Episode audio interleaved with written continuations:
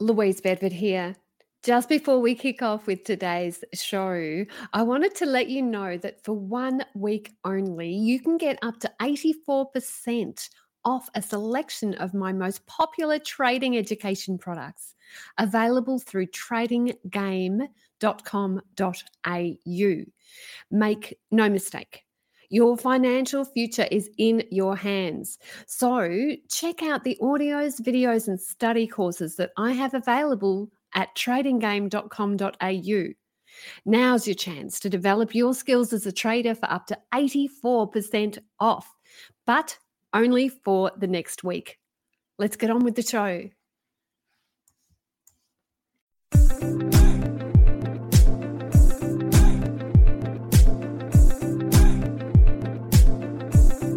Hi, and welcome to Talking Trading. I'm financial journalist Caroline Stephen. Louise Bedford and Chris Tate recently returned from the International Federation of Technical Analysts annual conference in Tokyo, Japan. Chris Tate wanted to find out if traders from around the world differ, and he discovered that the answer was definitively no. Traders from every culture make the same stupid trading mistakes.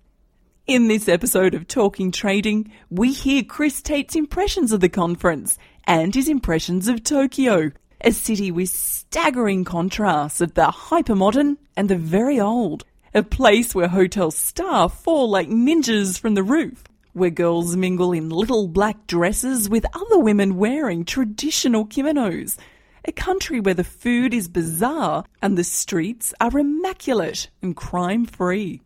Still on his travel high, Chris shares why he's enamoured of the country, but why he's not turning Japanese just yet.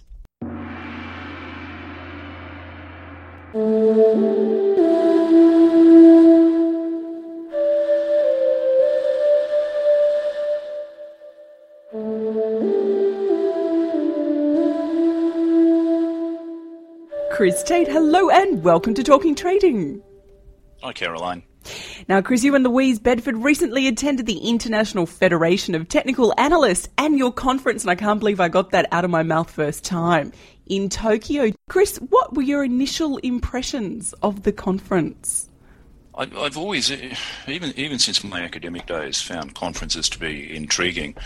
They tend to range of a spectrum of, uh, they tend to elicit a, a spectrum of responses in me. Some, some have been very, very good, where cutting edge coalface material is presented, things that are uh, really interesting to everyone. At the other end of the spectrum is they can often be a three day wank fest where nothing useful whatsoever is discussed, but people's egos are stroked. and the, the intriguing thing about this one was, like all conferences, it tended to be a mixture of both. One of the problems with conferences on trading is that they often forget that trading is a verb, it's something you do, it's a coalface endeavour. So it's not like an academic conference. You can stand up there all you want and present all sorts of results, but at the end of the day, it's actually got to be applicable. It's a little bit like the memory it evoked in me was when I was much younger and I'd go on martial arts training camps, so you'd go to training days and the like, and you'd be presented with all sorts of theory, and you'd sit there going, Yeah, mate, that's good, but I work on the door at the Pier Hotel in Frankston on Friday and Saturday nights and that'll just get me killed. Have you ever been in a fight in your life? And unfortunately, I think with a lot of trading conferences, you, you, get a hardcore population of people there who've never traded, but they're profoundly interested in the the mechanics of trading, the theory of trading, and so they, they end off heading down these tangents, which are really blind alleys. They might be academically and intellectually interesting, but they're simply not practical for what we do.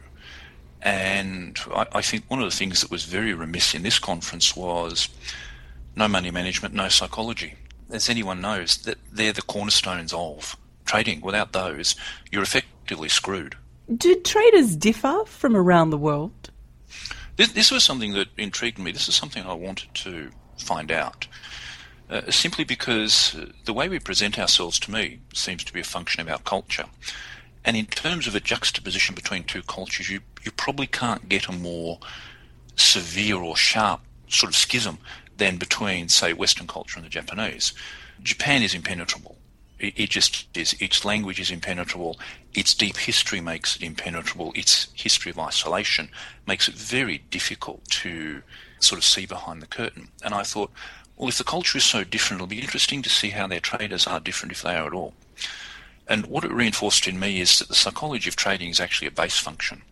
It's such a low level function that it's hard coded identically into every trader in the world. Cross cultural. Every trader in the world, it's completely cross cultural. We all make the same stupid mistakes. so, whilst culture gives us this veneer of the way we do things, this superficial layer, the basic psychology of people is that we're all the same. You know, as they say, everybody's pink on the inside. we risk too much. We we take our trades before we should. We put too much money in. Every, every idiot mistake you could think of, every trader I spoke to from everywhere around the world did exactly the same thing. Now, Chris, you've done martial arts for a very long time, and I know that you have always loved the idea of Japan, and you've come back raving about your trip here. What were your impressions of the country? Japan is a country where everything works. Things that we argue over, they just do. We argue over public transport. They can't understand why that's an argument. They literally look at us and giggle. I'm going to give you some topics about Japan Yes. and tell me what your impressions were of each one. Fire away. The technology of Tokyo. Tokyo is a hyperkinetic modern city. Everything works. There are bizarre billboards with very, very strange ads everywhere. Also, it's a city that is immensely old and has some wonderfully anachronistic bits. Their policemen ride around on look, what look like to be hand-me-down girls' bikes. So, uh, once again, there's this wonderful contrast between the hyper-modern and the old. What about how everything works in the city? I think it it works for one reason. I found Japan to be a no dickhead zone. As we were discussing before, if you go to the Gold Coast, the Gold Coast is the epicenter of dickheads in Australia. go to go to Tokyo, Greater Tokyo metropolitan area, 37 million people. Didn't meet a dickhead. Felt completely safe, at home, relaxed. The only time I felt uncomfortable was on grand final day when we walked past and into an Australian bar, and you simply go, "Yep, dickheads." uh, things things just work. There, there is a pride in doing the right thing, the right time, the first time, and that's that's the national ethos. Just do it properly. And if you do it properly the first time, you don't have to uh, keep coming back. For example, I, I joke, I'm now nearly four months into a 10 day pool renovation. Speaking to people who've had renovations and building work done in Japan, wouldn't happen. Just it just it's it's so far out of the way they think and their desire for pride in what they do is so extreme, it just wouldn't happen. The collective consciousness of the people there. This is an intriguing thing. The the Japanese have an intriguing ethos, and the thing that brought this home to me was we were out wandering around on a Saturday morning, and we saw school children wandering around, and they were as young as five, and they're navigating their way around downtown Tokyo. And there are two forces at play here. One is a desire of Japanese parents to build self sufficiency and self reliance in their children. The other is the fact that Japan has zero crime. It literally has zero crime. So nothing happens. And it was explained to me that the collective sort of consciousness, the collective idea, is that everybody looks out for everybody else. Going to the conference, we saw people catching the train, and they would ride to the train station, they would put their bike in the bike rack, and they'd leave it. Here, you need to take the front wheel off, you need to take the seat off, you need to lock it. and you need to lock it twice, and you need to lock it with one of these high tensile steel locks that can't be ripped open by modern bolt cutters. And I, I said, What happens? And the Japanese explained to me, uh, they literally said, We just don't do that. and they couldn't understand that other people did. The dress code of the Japanese. This is intriguing because we, we were staying in Roppongi, which is a very, very trendy area, and it's, it's full of young, worldly, modern Japanese who wear every brand name you could ever ever think of from anywhere in the world, and they do it spectacularly well. So they're they're very modern, but at the same time, you will see young girls wandering around in traditional dress, in traditional kimono. We went past a wedding that was going on, and Some were dressed in literally the little black dress that seems to be the default setting for young girls around the world, and others were dressed traditionally. And there, there was no problem with interaction. There was nothing said, there was nothing done. It was just accepted that this is the way things are. Some people are very modern, some people are respectful of the way things used to be. So again, it's this odd juxtaposition. What about the geisha ladies, the geisha girls? That's a fascinating tradition, and one which, as a Westerner, you, you really just sit and stare at with your gob open. You, you really don't know, you don't have the words to actually describe your impression of them because they are, do I say, they're, they're so petite, they're so tidy, there is and they're very small. And this is a word that kept coming back to me in Japan. The Japanese are very small, not in stature. That's not right because some are really quite large. Uh, some are very tall, but they seem to be drawn into themselves. Uh, Australians are big, expansive, loud, uh, obnoxious. A, yeah, basically, we, we have a propensity to be complete idiots, and uh, they're actually quite small. And it, it is actually hard to tell when they're around. I was frequently surprised by hotel staff who appeared next to me as if by magic. It's as if they were ninjas and they dropped from the ceiling. But it's just that they don't radiate that, that sort of brash obnoxiousness that we do. So you don't actually pick that up from them. So uh, the traditional dress is a fascinating thing, and to see it in such a staggeringly modern setting as Tokyo is really quite surprising but apparently it is commonplace, as as we saw. What about the cleanliness of the population there? Oh God, uh, the Japanese invented bathing, and they've elevated it to the form of a religion. If if you go to an onsen, one of the bathhouses, uh, there is a strict code of how you do things, and it's a wonderful code. Uh, because if ever you've travelled to other parts of the world or you've caught a taxi here in Melbourne or Sydney, you will discover that certain people probably haven't bathed this century. That just doesn't happen with the Japanese. Bathing is something they do. But that flows through to a, a, a more expansive approach in that their cities are staggeringly clean. There is no rubbish. Uh, there are vending machines everywhere, for example, and this, this is a very odd, strange cultural thing about Tokyo and about Japan in general is their fascination with vending machines. They're all pristine. They're all in working order. No one's kicked them in, tipped them over, scribbled all over them. Uh, so that sense of both internal and external purity is very, very much part of the way they exist and part of the way they think. What about the food? That's bizarre. If, if there was a single word that described Japanese food, it would be bizarre at the conference, they gave out lunch boxes, bento boxes, and you would open them up and go, "I recognise that," and that's that. That's that's that. I've got nothing else. Maybe if I do a search on Google Images, I'll find out what it is. Their food is intriguing. It, it's it's very different in tone, texture, substance, everything to the way we eat. But having said that, the two best steaks I've ever had Tokyo. One was in a teppanyaki bar in the hotel, and the other was when we caught up with our good mate John O'Barrett for lunch, and they were staggering. They were stunning in quality, and they were done to perfection. Uh, again, it's that Japanese desire for perfection. Loyalty time. Loyalty time is one of their great social ills. We had a guide who was was a lovely girl uh, because we wanted to see some of the museums of modern art and various design bits and bobs. Because the Asian, is, uh, the Japanese aesthetic appeals to me. The, the, the, wonderful simplicity of design and art they have, I, I find very compelling. Her husband was a, I don't know whether you'd say middle-ranking government official. He left work before they got up, came home after they'd gone to bed. Didn't see him during the weekend, during the week at all. And she said, all that time is loyalty time. They're not doing anything. It is, again, this must be seen to be doing the right thing. Uh, this concept of face and honour, that you need to be seen to be there. And unfortunately, this is one of the the problematic pressure cooker pieces of, of being Japanese.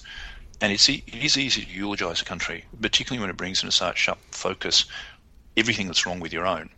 And there are an enormous number of manifest problems here in Australia. Uh, we're lazy, we're stupid. Our politicians are particularly lazy and stupid. We can't get anything done. Nothing happens. Uh, completely different to the energy that comes out of Asia. But being Japanese comes at a cost. And part of that cost is this pressure cooker environment. And that's manifested in their appalling suicide rate. They, they have an enormous problem with suicide. What's the rate? what, what are the numbers? It is the biggest killer of men between 22 and 44, generally for economic reasons, and the numbers are in excess of 30,000 a year. So it's it's staggering. But they, they even have children committing suicide at school because of this relentless push they can often engage in. So that is one of their enormous problems. It, it does seem to be reading their papers over there and speaking Japanese to be something they've been slow to catch on with they've been slow, I think, in part, as it was explained to me, because of the cultural part that suicide plays in accepting failure, particularly in ancient Japan and particularly among the code of Bushido, among the samurai, who would commit ritual suicide. Harikiri. Uh, basically, yes. It was considered to be an honourable thing to do. And, and so they, they've been caught. They've not been able to make the shift from saying, well, yes, the two are distinctly different one, one's occurring because of a field of conduct on the battlefield from the Middle Ages, and the other is occurring because of the enormous societal pressures we put upon people in being Japanese. They haven't quite, they, they don't seem to have quite grasped that the two are different and are sharply different, and it is quite damaging to their society. Okay, final question Mount Fuji. Is enormous and one of the best natural sights I've ever seen we, we were very spoilt. At this time of year, apparently, it's sometimes quite difficult to see. We saw it both on approach landing into Tokyo, and we, we arrived very early in the morning, so the sun was coming up over, the, over Mount Fuji, and you can see why it holds the spiritual place that it does for the Japanese. And we were able to see it the next day from breakfast. It is a stonkingly big hill. Uh, it makes Kosciuszko look like a pimple on my bum. It it is quite remarkable, and it dominates the landscape in a in a way that I, I've not seen other mountains dominate. What are some of the things that you've taken away from your visit?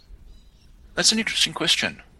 The, the intriguing thing about Japan is that it is, well, the thing, the thing about Tokyo is there are a staggering number of contrasts. There's a mixture of old and new but it, goes deeper than that.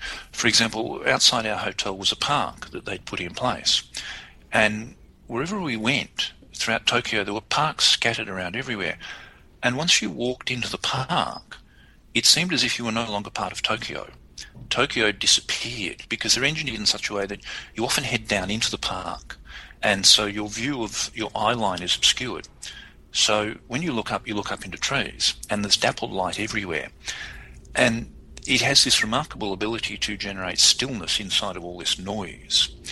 And one of the things that I've taken away from Japan is, is again the value of stillness, of finding ways to cut out noise in not, not just physical noise, but uh, psychological and emotional noise.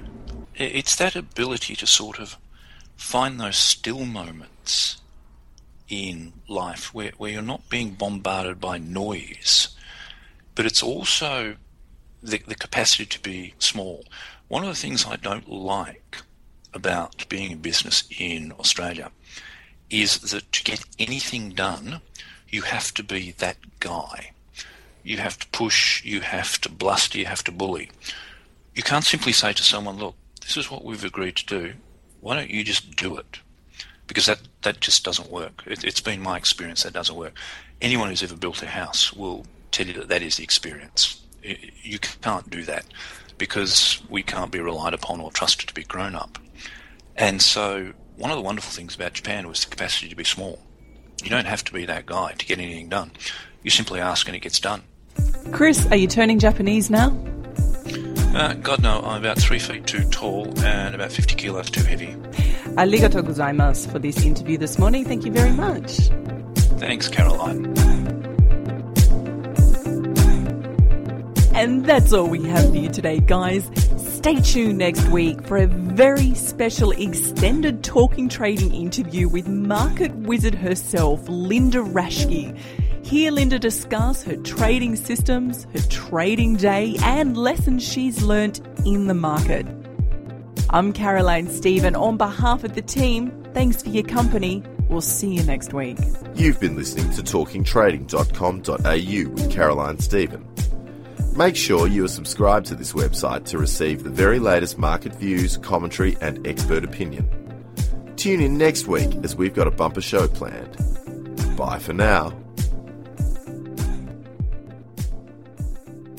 The views represented on Talking Trading are general in nature and do not take into account your objectives, financial situation, or needs.